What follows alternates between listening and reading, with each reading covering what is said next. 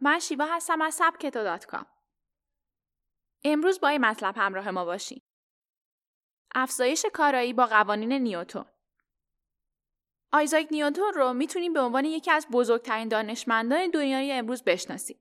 دستاوردهای اون در زمینه فیزیک، ریاضی و نجوم به قدری زیاده که نمیشه اونا رو شمرد.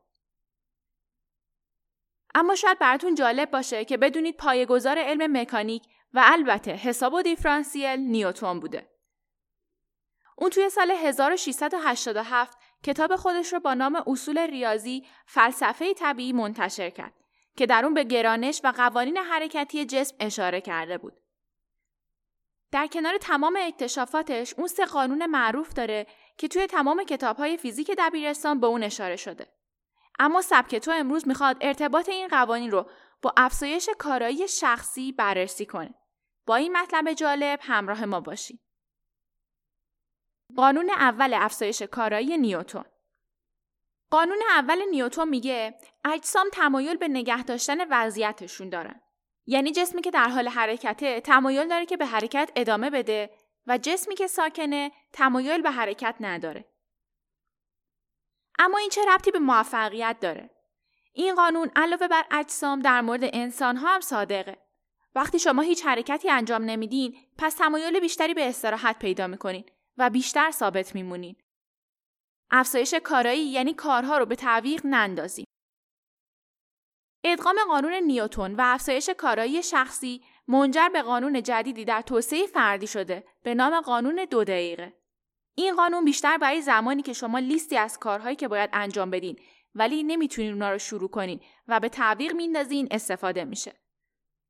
قانون جالب و بسیار کارآمدیه. حرکتی در جهت انجام کار اصلیتون انجام بدین. این حرکت می‌تونه مستقیم به کار اصلی مربوط نشه و بدون هدف باشه. برای درک بهتر به این مثال دقت کنین. شما باید گزارشی از 6 ماه گذشته برای مدیرتون حاضر کنید. ولی جمله مناسبی که بتونین با اون متن شروع کنین به ذهنتون نمی‌رسه.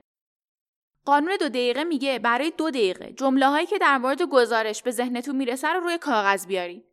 هر جمله می‌تونه باشه. بعد جمله درست کاربردی خودش به ذهنتون می‌رسه. در واقع انگیزه برای نشون دادن خودش نیاز به یه جرقه داره و این جرقه با چه حرکت ساده به وجود میاد.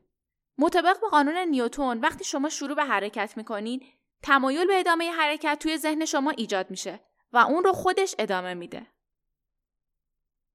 قانون دوم افزایش کارایی قانون دوم نیوتون F مساوی m یعنی نیروی برداری وارد بر جسم F برابر با حاصل ضرب جرم جسم M توی شتاب اون.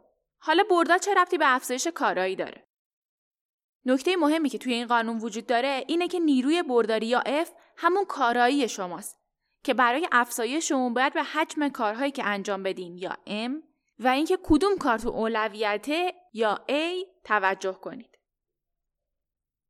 توی مطلب یک روز پربار برای شما اشاره کردیم که برنامه ریزی روزانه و انجام کارهای سخت در ابتدای روز می‌تونه تاثیر زیادی توی موفقیت شما داشته باشه. و این قانون این موضوع رو اثبات می‌کنه. در واقع تلاش شبانه روزی به تنهایی هیچ فایده ای نداره. چیزی که شما رو به هدفتون میرسونه اینه که کارها رو درست انجام بدید. توی میکرو کتاب 21 روز تا رسیدن به تحول یه فصل کامل در مورد نحوه شناخت راه های درست صحبت کردیم و گفتیم وقتی هدف و راه های رسیدن به اون رو پیدا کنید بخش مهمی از راه و رفتیم. قانون سوم افزایش کارایی نیوتون قانون سوم میگه وقتی جسمی به جسم دیگر نیرو وارد کنه همزمان نیروهای موافق و مخالف به جسم اول وارد میشه. در واقع طبق این قانون توی افزایش کارایی فردی معمولا افراد با یک ریتم ثابت زندگیشون رو پیش می‌برن. اما زمانی که تصمیم به برداشتن قدمهای بزرگ و رسیدن به موفقیت می‌گیرن نیروهای موافق و مخالف زیادی همزمان تحت تاثیرشون قرار میده. نیروهای موافق همون نیروهایی که شما رو برای رسیدن به هدفتون کمک می‌کنن. مثل تمرکز، انگیزه و دید مثبت و نیروهای منفی در جهت عکس شما را از هدف دور می‌کنن مثل ناامیدی و استرس و این شما این که باید تصمیم بگیرید چقدر هدف براتون مهمه و کدوم نیرو بیشتر باید روی شما تاثیر بذاره نظر شما در مورد ادغام قوانین فیزیک با توسعه شخصی چیه؟ با اونا موافقین؟ پادکست های بیشتر سبک تو رو می‌تونید از کانال تلگرام سبک تو کام دانلود کنید. ممنون که با من همراه بودین.